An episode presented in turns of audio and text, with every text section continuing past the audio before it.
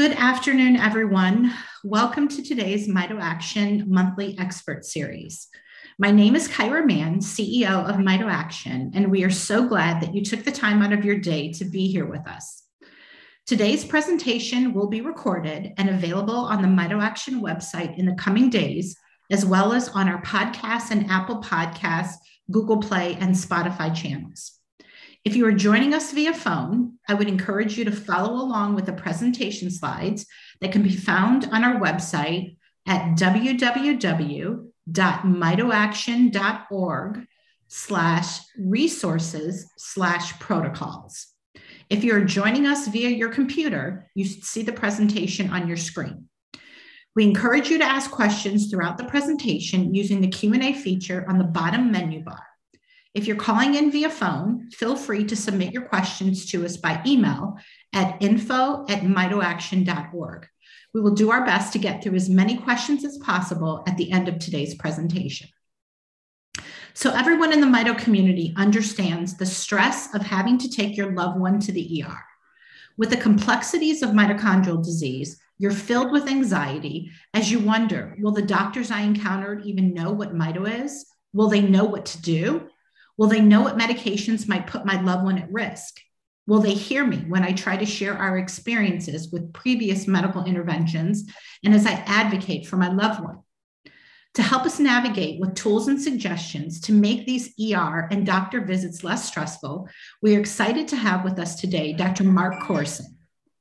Dr. Korson is board certified as a clinical biochemical geneticist and has extensive experience in the diagnosis and management of children and adults with a wide array of inborn, errors of metabolism, specifically mitochondrial and metabolic disorders. Dr. Korson promotes an educational approach to addressing the growing crisis in metabolic health care due to the shortage of available clinics to treat the patient community. In 2007, Dr. Korson co founded the North American Metabolic Academy, an annual one week intensive course about metabolic disease for genetic and metabolic trainees. NAMA is sponsored by the Society for Inherited Metabolic Disorders. Between 2007 and 2011, Dr. Korson directed the Metabolic Outreach Service based at Tufts Medical Center, for which he traveled on a regular basis to five teaching hospitals in the Northeastern US without an on site metabolic service. In 2015, Dr. Korson co founded the Genetic Metabolic Center for Education, a comprehensive multimodal initiative for improving the level of care for children and adults with metabolic disease. Dr. Korson joined VMP Genetics in Atlanta to promote telehealth metabolic consulting in order to assist physicians remotely in the care of their metabolic patients. He continues to develop innovative resources to help educate medical specialists and their trainees so they can participate more in the diagnosis and management of metabolic disease. Please join me in welcoming Dr. Korson. Good afternoon. Um, it's always a pleasure um, to participate in these sessions, and but to be honest, I would much rather be participating in person. Um, gosh, I I miss socializing with people um, at conferences. Um, Zoom is okay, but it's just okay. Um, so, thank you for joining today what I'm going to do is um, talk a little bit about um, about how to make your journey to the ER or uh, your journey to the ER or your child's journey um, or the journey to, to surgery um, procedure. It's all kind of the same thing because um, when you have a rare disease, and you are facing uh, people who are unfamiliar with that rare disease, it could be mito, it could be something else, um, you're very vulnerable. And so we're going to talk about protocols today, and we're going to talk about what makes a good protocol so that when you speak to your doctor, uh, about your needs for a protocol, and they'll often uh, give you one because they know what you're up against. Um, you can scan it and um, get a sense of if it will fly well or if it won't fly well. And because your um, interaction with your doctor uh, should be a collaborative one to make sure that your your child's course is a success um, you should be aware of, of, of what makes a good protocol. And in the process, we're going to um, do a little learning about uh, mitochondrial disease. So, hey, it's, it's all good. All right. So, have you encountered a situation in which an ED doc has not listened to you and what you know about mitochondrial disease? And I could take out mitochondrial disease and put in fatty acid oxidation defects, organic acidemias, urea cycle disorders, anything. They're a rare disease. Um, when rare disease hits the ER, it's um, it's a, a unpredictable experience. so, I think the first thing um, to remember and recognize is that some physicians are intimidated when patients or parents know more about the condition than they do. Um, you have to remember that doctors are human and um, have all the strengths and the weaknesses of being human. So uh, intimidation happens, and, and unfortunately, it makes the ER experience uh, problematic. But some basic guidelines if you are in the ER, even with your protocol, if you're in the ER and things are not proceeding uh, as you think they should, not getting attention, uh, mistakes being made, then um, be in the face of the ED doc and have them call your mitochondrial or your metabolic doc. If he or she won't do that, then you call your metabolic or mitochondrial doc and have them call um, the emergency room physician. Um, because sometimes the ED doc won't won't follow your um, instructions. And um, if I am called because um, my patient is worried and I call the ED, then I can start. I can I can figure out what the issues are. If there's a misunderstanding, um, lack of knowledge, um, where the problem is. And I can also prioritize the problems for the ER physician and throw around scary terms like coma or acidosis or something like that to move things along. Um, the other thing that one can do, especially if you're going to an ER um, where you've had problems before, um, or there's a particular concern, is especially if you've already spoken to your metabolic or mitochondrial um, doc, um, have them run interference for you, have them call the ED before you get there to alert um, the doctor. Usually they, they'll end up speaking to the um, uh, triage nurse, but to alert them what the concerns are um, and, and what needs to be done. And often that smooths the way for you. So, what's really important though is to have a good protocol with you. And the thing is, just having a piece of paper isn't good enough. Not every protocol letter is a practical or an effective one because sometimes it has just too little information.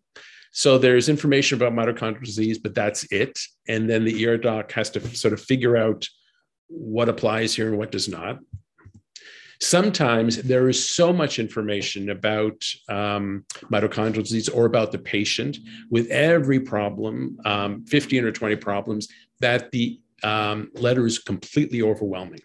And, um, you know, if you know anything about ER docs, they move quickly.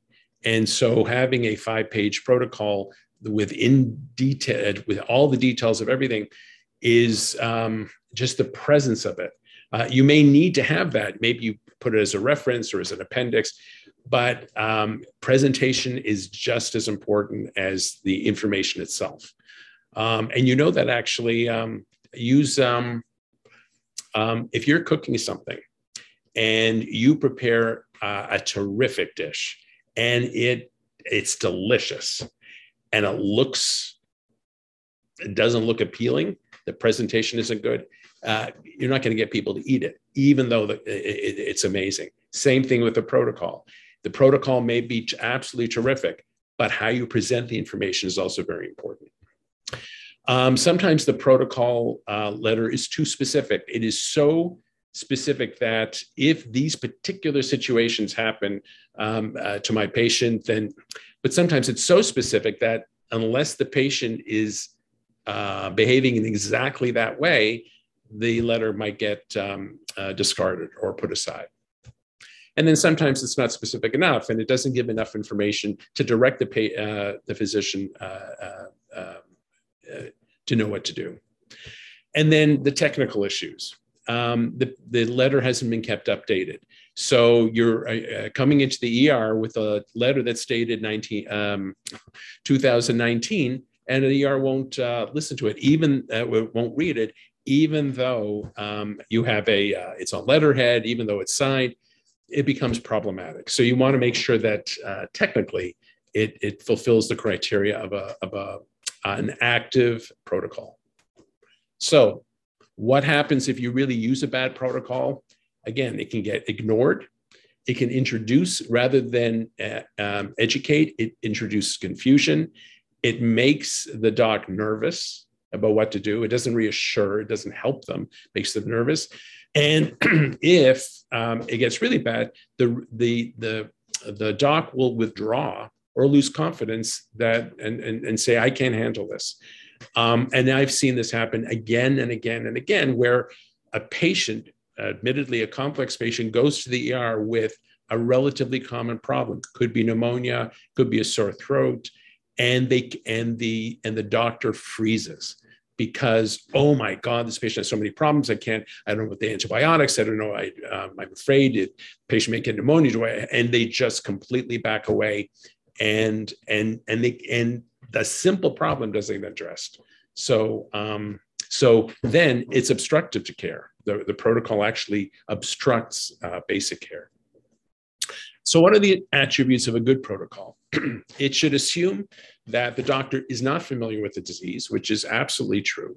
And you don't tell everything there is to know about the disease. You care only um, um, to, you keep it focused. Um, it describes, it should describe the patient's particular or unique issues. Because as you know, every person's mitochondrial disease, even if you have the same subtype of mitochondrial disease, is different. And so um, you have to alert, describe what the patient's overall phenotype um, is. Um, the issues have to be explained clearly using understandable language. And um, it's not that the doctors don't understand uh, doctor talk, but every um, specialty has its own lingo. It often has its own acronyms. Um, and if you're not, if you don't belong, if you, if you don't practice in that um, uh, medical community, that particular medical community, you, it, things might uh, be missed. Um, it breaks down the issue into parts. So if you're if you're if it's a surgery if it's a surgery protocol, you talk about the pre um, um, like um, pre-surgery, so anesthesia. You talk about during surgery, you talk about post-surgery. So it breaks it down and makes it logical rather than having um, bits of uh, sentences about all the aspects of um, the issue that is the concern uh, for the protocol. the protocol should offer practical, common sense advice. It, it shouldn't be a little bit of theory is okay, but it should be extremely practical um, you know, busy physicians in a surgical setting, an ED setting, don't want to, don't want to be learning uh, like all about theory. It has to have a practical basis to it. Um, the, the, the information should be open-ended or the recommendations rather should be open-ended um, and not, uh, but not vague. It shouldn't be so vague that you finish reading and you don't know what to do. Um, so it can, it a little bit um, open ended, but it has to have some specifics as well. And it should address possible common scenarios that can happen, possible complications like, um, you know, surgery is over and the patient's not waking up, or the patient is vomiting, or the patient is is um, is not taking fluids. And so uh, some of those possible scenarios should be addressed. And again, the, the, the technical stuff It has to end with a physician's name. It has to end with a signature, a contact number, and a date. And it should be on letterhead paper. That if it if that kind of presentation isn't there, um, the, the protocol won't get read on a technicality. So be prepared. Oh yes, and again, because you're dealing with physicians, and some of those physicians have egos, um, everything should be diplomatic. So um, everything said, you, you, can be assertive, you, but you should not be aggressive, and the protocol should be the same. Okay, so we're going to talk about emergency protocols, and the objective of an the objectives of an emergency protocol is to um, provide um, essential information, key information, um, in order to teach, to teach around the issue, not everything, but teach around the issue, to direct um, care, and if necessary, to scare. And don't don't it should there shouldn't be um, um, it shouldn't be filled with frightening things. Otherwise, again, you'll overwhelm and you'll you'll push the doctor away. But um, it should put enough in there um, that they'll take notice. And then, um, and then of course, there should be contacts. So the content, so the contents should have, it should, in my opinion, um, provide some general information about the disease as a whole, some background information, specific information about the patient, so the phenotype of the patient, um, the problem that we're focusing on. So if you're sending in um, so for a mitochondrial patient who has potentially so many issues, you can't have a 17 page protocol that is, um, you know, for heart concerns, for vomiting concerns, for surgical issues, for anesthetic concerns. I mean, uh, it's, it's a little bit over. I wouldn't do that. That's where you get into someone hands you a 17 page protocol and I would be afraid the doctor would glaze over and then you lose them. So I would, at the risk of have, have, um, being repetitious, have different protocols for different purposes. So if if uh, a patient um, goes into the hospital because there's a regular vomiting issue, have a vomiting protocol. If there's a uh, patient's going to have surgery, there should be a separate surgical protocol rather than, um, again, a, a 17 page one with, with different sections. Um, so the problem, if it's vomiting, um, yes, we can talk about vomiting, but it's useful to explain uh, a little, the protocol should explain some of the physiology behind the vomiting, why the vomiting happens because um, if there's some understanding physiologically of why it happens, then um, um, the doctor feels he or she can participate because she understands what the underlying uh, physiology is. Of course, how to assess, and then um, considerations of how to treat the problems. And the best protocols are patient and problem specific. So that's what I mentioned. It should be uh, specific for the patient um, uh, based on the patient's uh, history and phenotype. And um, it should be problem specific. Again, not everything that can go wrong with that patient.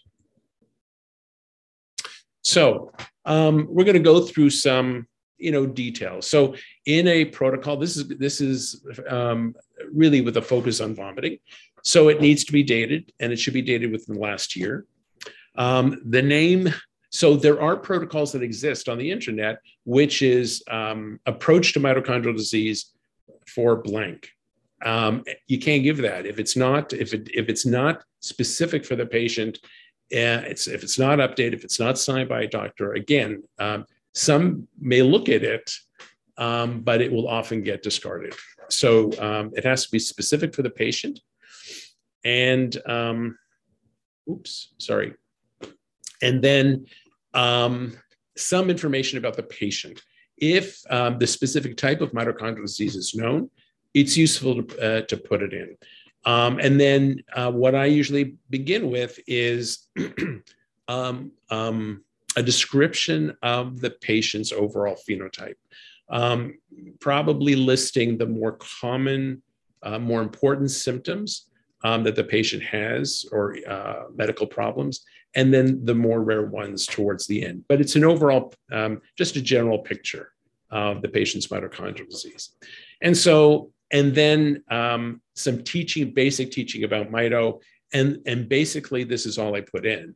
And I'll read it with you. Mitochondrial disorders may involve any combination of a variety of body systems, including the brain and muscles, causing poor stamina, seizures, altered muscle tone, muscle weakness, strokes, autonomic nervous system uh, problems, so temperature dysregulation, heart rate abnormalities, blood pressure dysregulation, poor heat, intol- uh, heat tolerance, increased sweating, skin pallor blotching, vision loss, hearing deficit, endocrine hormonal problems, so diabetes, hypothyroid, hypoparathyroid, adrenal problems, heart, cardiomyopathy, liver, kidneys, and so on. Um, so this is this is intense, and um, but it's a it's sort of a background. Um, it doesn't go on forever. I know this carries a risk, but it's only a paragraph. Um, so you know, I leave that in there. Then, with a general information behind us, then spe- as teaching about the symptoms. So again, the symptom is vomiting. So vomiting is a common uh, symptom in patients with mito when the gut is affected by the disorder. The impact can result in uncoordinated movement or dysmotility of the gut. Regions of the gut can be affected to different degrees. So it can result in problems that include any of the following swallowing incoordination, gagging or choking, GE reflux, vomiting, delayed gastric emptying, bloating, abdominal pain, constipation, or incomplete um, um, stooling or evacuation. So it, it, sort of gives you, it gives, it explains the physiology of uh, the vomiting problem behind mito. Infectious illnesses, surgical manipulation or disruption of the GI tract, and anesthesia can reduce motility further although usually transiently. The most common causes of slow motility are viral illnesses, and vomiting likely occurs in part because during those viral illnesses, you have more GE reflux and you have de- um, more delayed gastric emptying. In everybody, not just uh, mito patients, um, viruses slow down gastric emptying, which is why when we get sick, we lose our appetite because things just sit in our gut. And the last thing we want to eat are fatty foods because fat also slows down the gut. So um, that's why we lose our appetite. And if we do eat, we tend to eat things that are sugary, um, sort of easier. And then the last line dehydration can also occur from prolonged period of um, suboptimal fluid intake, even without vomiting. So, again, um, this explains some of the physiology and how it will appear, might appear in the patient. And then for those patients who also have autonomic problems, that can also uh, play a role here. So patients with autonomic dysregulation are also at risk for vascular dysautonomia, where you get orthostatic changes, problems with your blood pressure and heart rate. Inadequate intake of fluids can result in dizziness, lightheadedness, uh, syncope, which is fainting, and significant fatigue, and can cause chronic nausea and vomiting. So um, again, it's it's kind of specific vomiting oriented information which the doctor needs to know. So what to do? So um, here is a list. Uh, you know what they should check with, and this is uh, because mitochondrial disease is um, multisystemic. You have to sort of keep an eye on everything. So a general assessment of mental status, check the heart and lungs. I mean, and these are things that uh, ER and ED doc will do anyway. But I mean, you really want to kind of point it out. It's important to assess the hydration status if the issue is vomiting. Um, assess the heart rate, blood pressure. Look for orthostatic changes, heart rate and blood pressure. Look for fever, infection. What was what might have triggered this um, uh, visit to the ER? Um, assess for changes uh, compared to usual state or symptoms. So, um, and this is where you know parents come in. That my ch- you know my child is always um, hypotonic, but today she's really hypotonic. So that ch- anything changing from the norm um, should be you know um, discussed.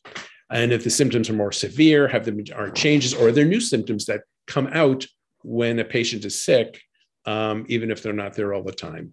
And then assess for acute biochemical problems like depending on um, the disease and the patient's history, electrolytes, low blood sugar, um, an acidosis, high ammonia, and so on. And then um, how to manage the patient. So um, so this goes through a stepwise process. Um, so any patient who is vomiting or can't take in adequate fluids by mouth or through their gut, an IV line is placed.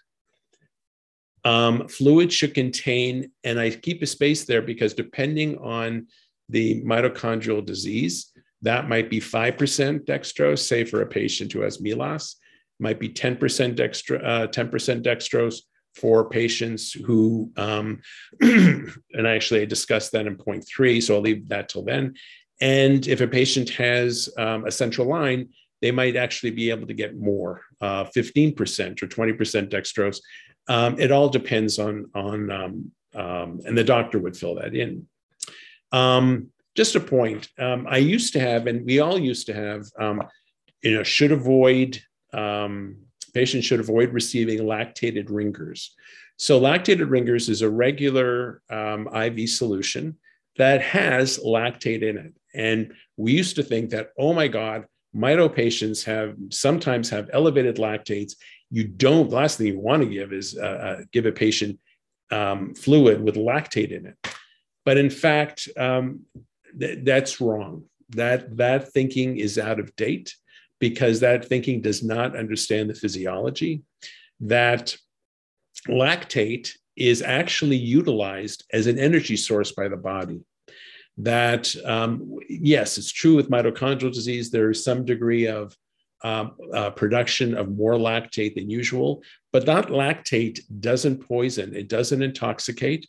Lactate is actually used as an energy source by the brain itself. And uh, the brain can take lactate and convert it to energy. So, lactate is not a problem. Um, um, it does not make the patient more acidotic uh, in any way. So, that has really re- been removed from the ER protocols in mito disease. Um, now, here's the situation where you do need a specific type of um, um, dextrose. So, a subset of patients with mitochondrial disease also have difficulty breaking down fat to form ketones.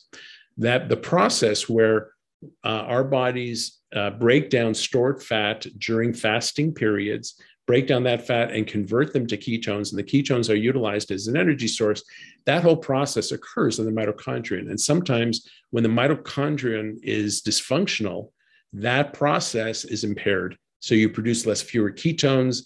And so um, in that kind of situation, you want to use a higher dextrose solution, 10%, and you want to run it at at least one and a quarter or one and a half times maintenance. And so that kind of um, um, and in some of those situations, a patient can become hypoglycemic when that is a particular aspect of their uh, mito, mito disease. So, um, so that's why that's listed. And what's the endpoint? Like when, um, when, when do you stop? Well, the patient might require admission um, until she is uh, she or he is able to tolerate consistently fluids by mouth or um, through their stomach if they have a G tube. So, um, just to give an idea, in the ER, how long, um, um, if the patient doesn't tolerate anything by mouth, and usually they can, um, and they or they keep vomiting, uh, you're not going to, they're not going to be able to send that patient home.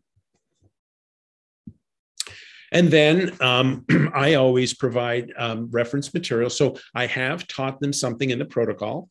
And if they want to know more, here's where to find some. And this is a really good um, kind of review article, Patient Care Standards. This is a multi page um, tome, um, but um, it's for the person who wants more information. And it is uh, subdivided nicely. So um, uh, it's easy to find um, uh, what you're looking for. And then again, the technical stuff. Uh, the, the doctor's name, whoever your doctor is, and how to reach them um, so that uh, doctors who don't understand metabolic or mitochondrial disease, their worst fear is being left alone. Uh, with a patient who has problems and they don't know what to do. So, this provides them an out. We always encourage uh, physicians to call us um, if they're if if we know they're seeing a patient, um, so that they don't feel alone. So here's uh, a different um, um, type of letter. This is not an ER letter. This is a GI surgery letter. So um, so this patient might have a gut problem, but and they're going for um, surgery, which may slow down their gut even more. And so the anesthesiologist and the surgeon should be aware of that. So I'll, I'll read with you. Patients with mito disease can tolerate surgery and anesthesia, um, but safely, but um, procedures that impact the gut at any level can potentially destabilize these patients. So, um, and, and, and it could be a bi, it could be placement of a G tube or, uh, or a J tube, uh, anything like that. Even certain GI procedures can interfere with gut motility. Um, okay, second paragraph. Mito is often associated with some degree of abnormal gut motility, associated with un, uh, uncoordinated movements or dysmotility. Regions can be affected to different degrees. We actually read this before. Um, so it, it, it is uh, applies to this case um, as well. In the post-op period, the oral intake of food and, and liquid diminishes. Um, these patients are at risk for becoming dehydrated. Why would they become dehydrated? It occur for several reasons. Either there's pain at the surgical site, let's say a patient had the tonsils out, or there's fatigue from the surgical procedure anesthesia, and mito patients get that, or there's worsening gut motility um, with increase in if you disturb gut motility and if things don't move through the stomach, well, the food and stuff have to go somewhere, and it comes up as reflux um, or delayed gastric emptying or a frank vomiting. So um, the, the anesthesiologist, the surgeon needs to be aware of that. Um, and if the patient does have disturbed gut motility, then, ref- then the last sentence refusal to eat or drink and poor calorie intake can worsen the fatigue and result in a prolonged recovery and occasionally readmission. So again, it's it's um, um, because this is GI surgery. These are the bits of information that that they need that the uh, people involved need to know. So, what to consider? Well, um, a pre-op appointment with anesthesia should be scheduled in advance of the surgical date, not on the same day, because um, if you're a complicated patient and the anesthesiologist is only seeing you an hour before the surgery, there's no time to do the research. Um, and you want the team um, to have adequate time to look back if there's a history of your getting having had surgery what anesthesia was done at that, used at that time? Was it safe? Maybe they can use that again. And to make uh, and to make and they need that time to prepare an, an upcoming procedure. Um, the anesthesiologist may actually not know what to do and needs to do uh, his or her own research and, and call around.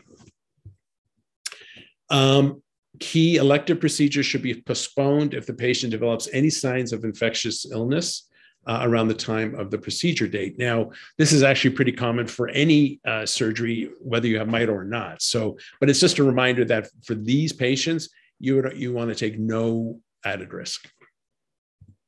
Uh, minimize the time necessary for fasting, especially some um, some patients with mito can't tolerate fasting um, or, or very long fasting. So the patient should be encouraged to take some fluids uh, just before becoming NPO, where they don't um, eat anymore. And then an IV line should be placed preoperatively and fluids provided until the patient is eating or drinking well. So, um, so if um, if a patient is told, you know, be um, in pre-op at eight o'clock for nine o'clock surgery or for nine thirty surgery, then an IV should be started at eight o'clock or 8:30. Because if the surgery gets postponed, you don't want the patient who's already been fasting to be fasting two hours, three hours, five hours, six hours, waiting um, for uh, a slot to open after the emergency case has been uh, uh, done. So, so it's best just to keep IV uh, fluids going um, to keep the patient stable. And then here's more of the same types of IV fluids that we talked about um, with the other protocol, you know, but it applies here. And then special ifs.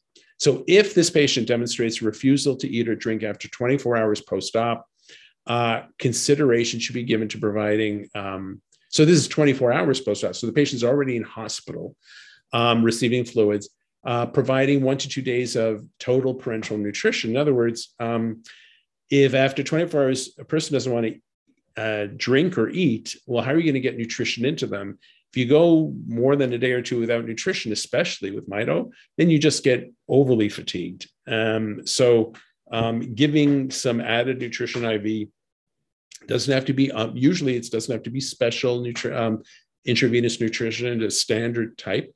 Uh, it can um, reduce fatigue and related symptoms and shorten the stay in the hospital.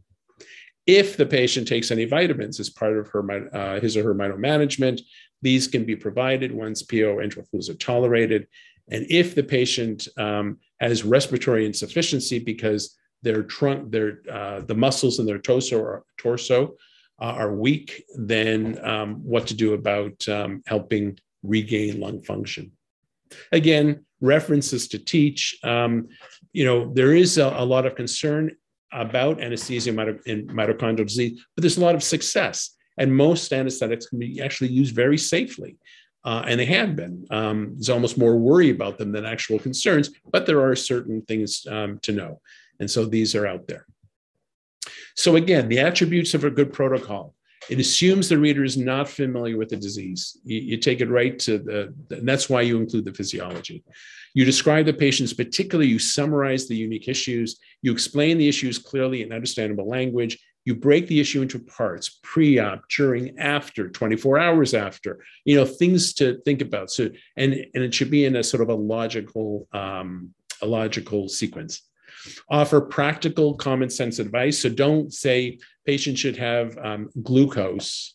Well, you need that's yes, we should all have glucose, but you need to provide sort of more specific information and address possible scenarios that can happen if the patient doesn't eat or drink. Um, if the you know if the patient's uh, you want to prevent fatigue, um, if after 24 hours you're still not um, uh, eating or drinking, so you want to address possible scenarios, and of course the technical issues. So those are the things that I think about when preparing a protocol for um, for the ER um, or for um, procedures or surgery within the hospital. So let's just um, take a, a look, um, a brief look at sick day protocols. Sick day protocols refer to those uh, protocols that are developed um, for use at home by the patient or by the family. What, what the objectives of developing these is to try to keep the patient stable and at home if possible. Um, and that way, um, if the patient is getting sick or showing uh, signs of concern, you can actually start uh, a treatment plan at home. And if it works, it's great. And if it doesn't, then the patient comes to the hospital, but something has already started at home to address the issue. This only works if, um, when you have a mito crisis or a metabolic crisis, if the crisis is not severe. Um, if a patient gets into trouble really quickly, I don't want that patient staying at home. They really have to come in. um, the crises have to be fairly known and predictable. So um, I would never make a diagnosis in a patient and and and I don't know that patient and I give them a protocol. I have to I have to um, um, become familiar with the patient's crises. When the patient gets sick at home, what happens to her? Um, you know, how quickly do things progress? And of course, illnesses and crises may change from uh, uh, uh, from time to time, but you, you have to have a sense of what happens.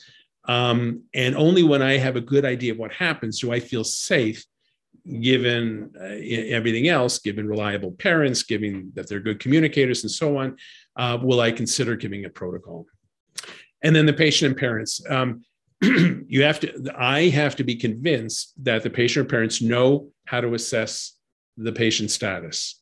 Um, that I'm convinced that they understand the protocol, the benefits and the limitations, when, when to ask for help, and that they're good communicators and reliable. If I don't get a good sense of these three, um, I won't provide a protocol.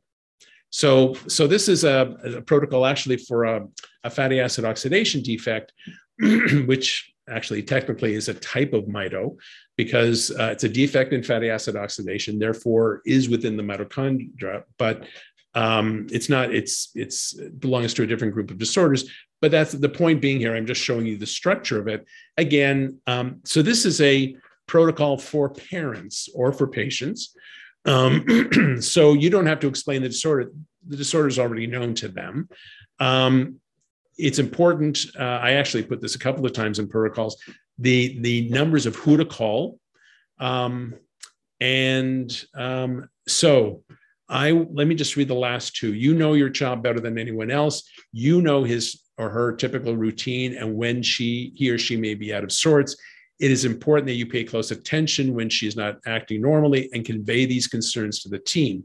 You and the clinic staff function together as a team to best assess your child and determine a plan that is right for his or her well being. Why is all this said? it's sort of common sense. And you are the most sensitive uh, to know about yourself or your child.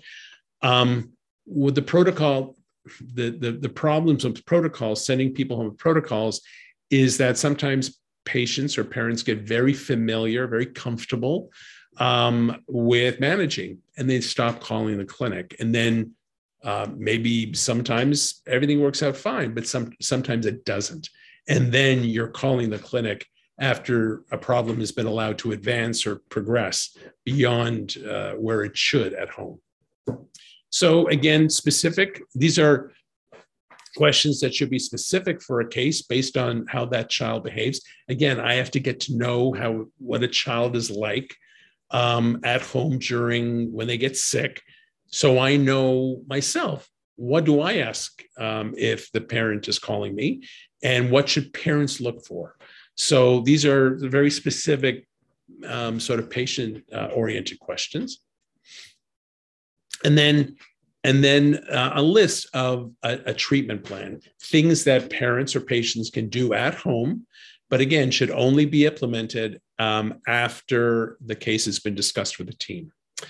And then, uh, if there are any questions about the patient or the protocol, those are the numbers. Um, and again, uh, only um, don't implement the protocol um, unless you have a plan. That way, if you're even if it's a quick call to the clinic, the clinic now knows they have to have on their radar Joey at home.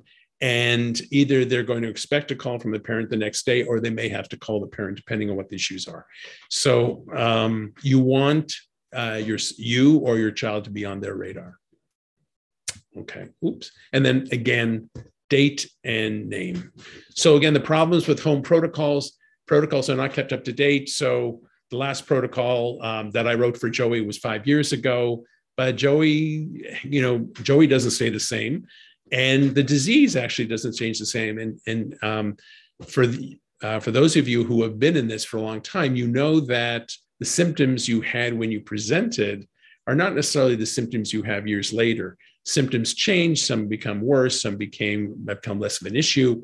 Uh, the approach uh, might change, so protocols need to be kept up to date and then patients or parents implement the protocol uh, uh, um, or make changes without calling the team. Um, and that's again what I mentioned before. Uh, then the treatment team becomes uh, becomes uncoordinated.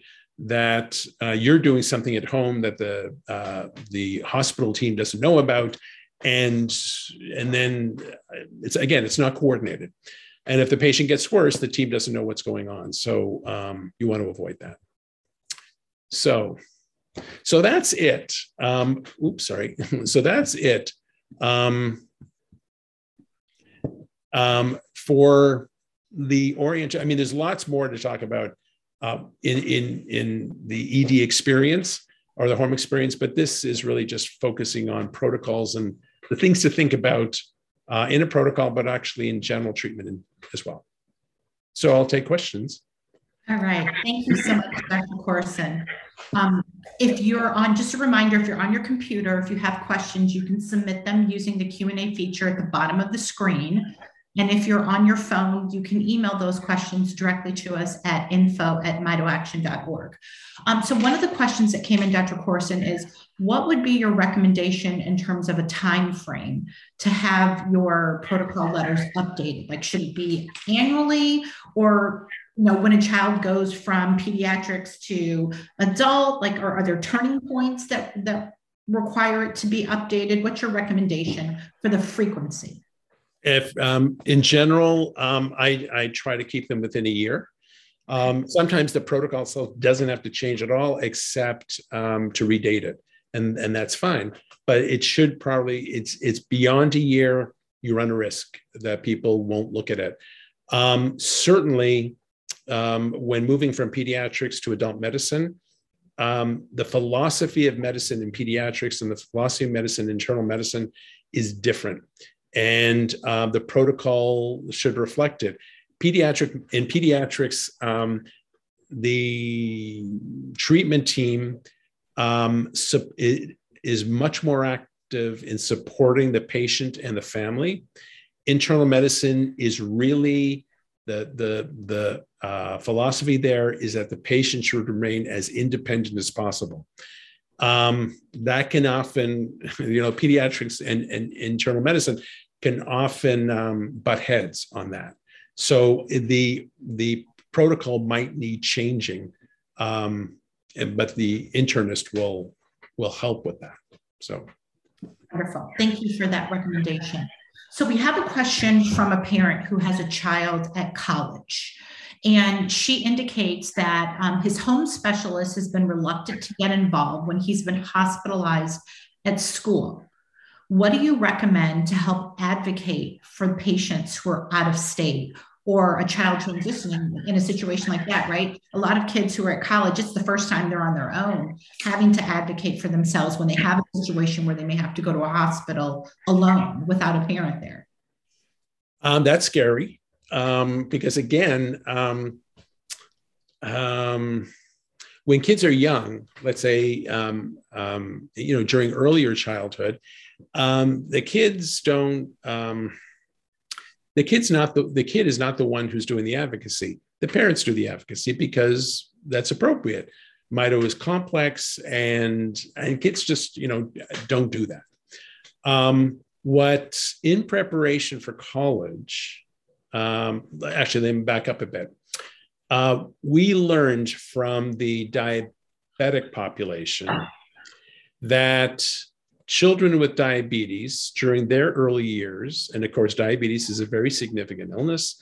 Um, I mean, you have to control blood sugars, but you have to control insulin. You don't want the, too much insulin, and those could be life threatening crises. So the parents completely dominate their child's care. All right, that's perfect. That's appropriate.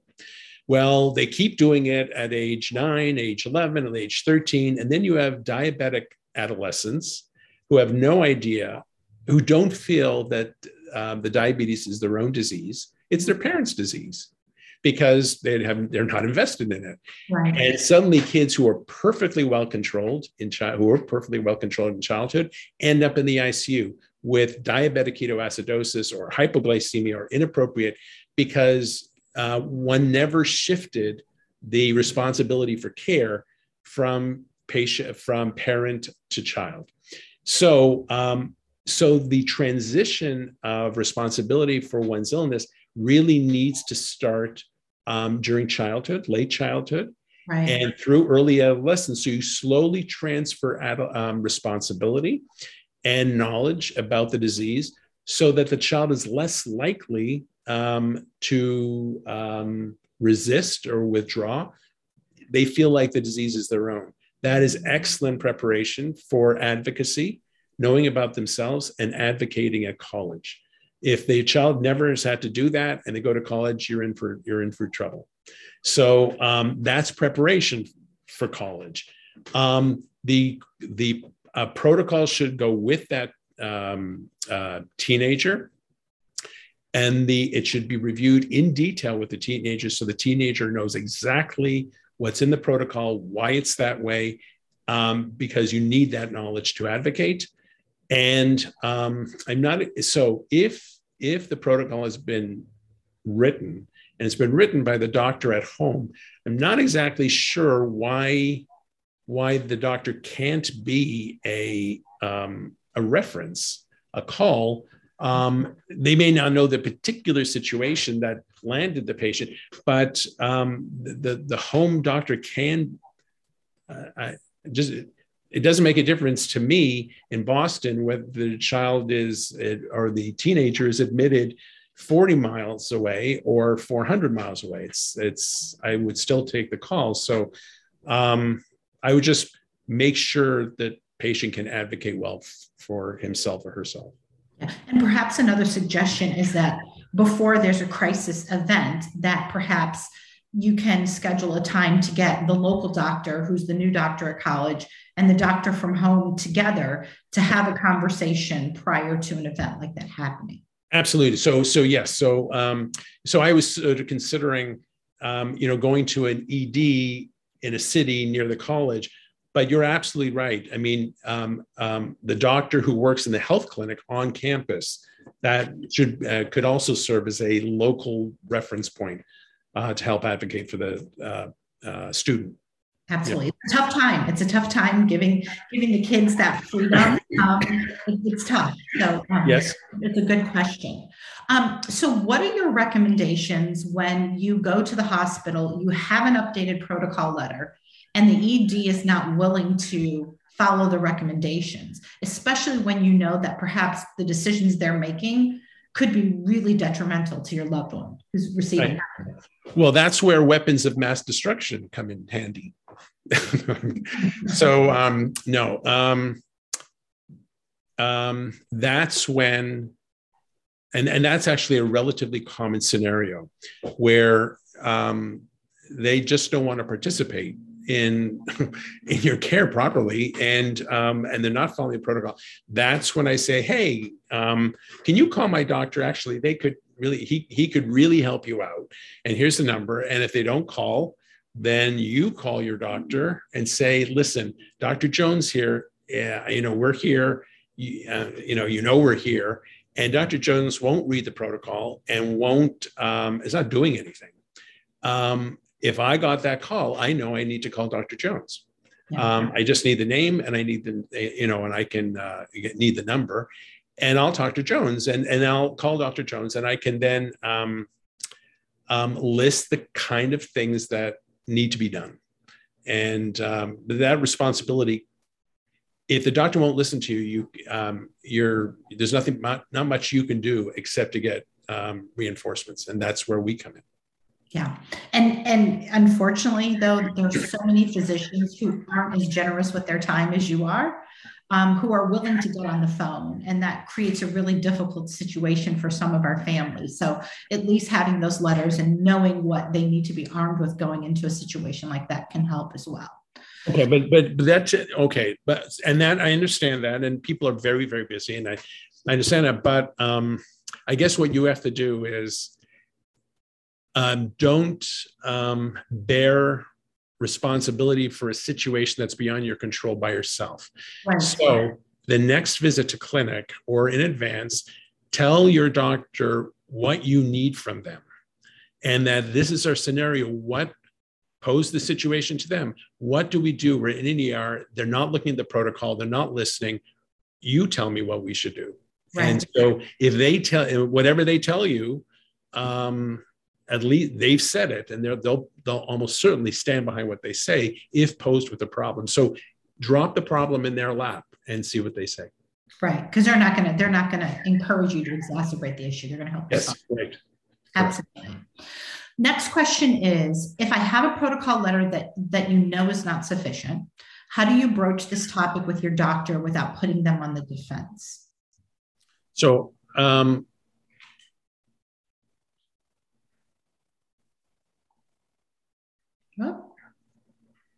Well, um, that's well, that's where okay. So let's talk about diplomacy because it's all about dis- diplomacy. It's how to be assertive without being aggressive. How to get you how um, don't okay. It's how to communicate well. So uh, again, be assertive without being aggressive, without being abusive, without accuse, uh, without ac- accusing. Um, it's like what therapists tell you to do. If you, if something's on your mind, if you start accusing and putting someone on the defensive, then the then the dialogue is shut down. Right. What you should do is just talk about your feelings, right? If you just talk about your feelings, then the other person is more likely to be compassionate and and actually talk to you about it. So if you're looking at a protocol, talk about what your fears are. That um, you know um, this is out of date, and I'm afraid they're not going to. Um, you know, um, Joey has so much, so many problems with vomiting, and and there's nothing here about vomiting, and I, you know, it's and talk about your fears, and I think that's a better way of approaching it than saying this is no good because it's missing this, it's missing this. Talk about your fears. Yes. So let's, I'm just going to share quickly before we sign off a good story about a protocol letter that went well. And the note says, Thank you to Dr. Korson. I just used a fever protocol with my primary care physician in DC in January 2022. I had COVID and fever for 14 days. I got IV fluids with dextrose, dex, dextrose when I really needed it. It went so smoothly. Oh, it doesn't always have to be contentious. that, that's right. That's right. It, in most cases, protocols work, and of course, this lecture focuses on the uh, you know what doesn't work. So yes, most of the time it does work. Right? Yes, absolutely. Well, thank you so much, Dr. Korson. We are so grateful for your ongoing commitment to help educate the medical community so that more physicians understand and can help our families affected by not only mitochondrial disease, but other rare diseases as well. And, and also arming our families with the tools that they need to be their best advocates. So we truly appreciate all that you do and for taking time out of your really busy schedule to be here with us and share this information today. Pleasure to be here. Absolutely. So you can also find samples of protocol letters on the MitoAction website, but we also want to remind you that you need to have your doctor customize these letters specific for your needs, but it's a good tool to give you a place to start. So as a reminder, today's presentation will be posted on our website for anyone who would like to listen again, share with others, or go back at a later date and listen. We thank each and every one of you for joining us today for our monthly expert series. Have a wonderful weekend. We look forward to staying in touch. Until next time. Thank you so much, Dr. Korson. Bye bye. Be well. Take care.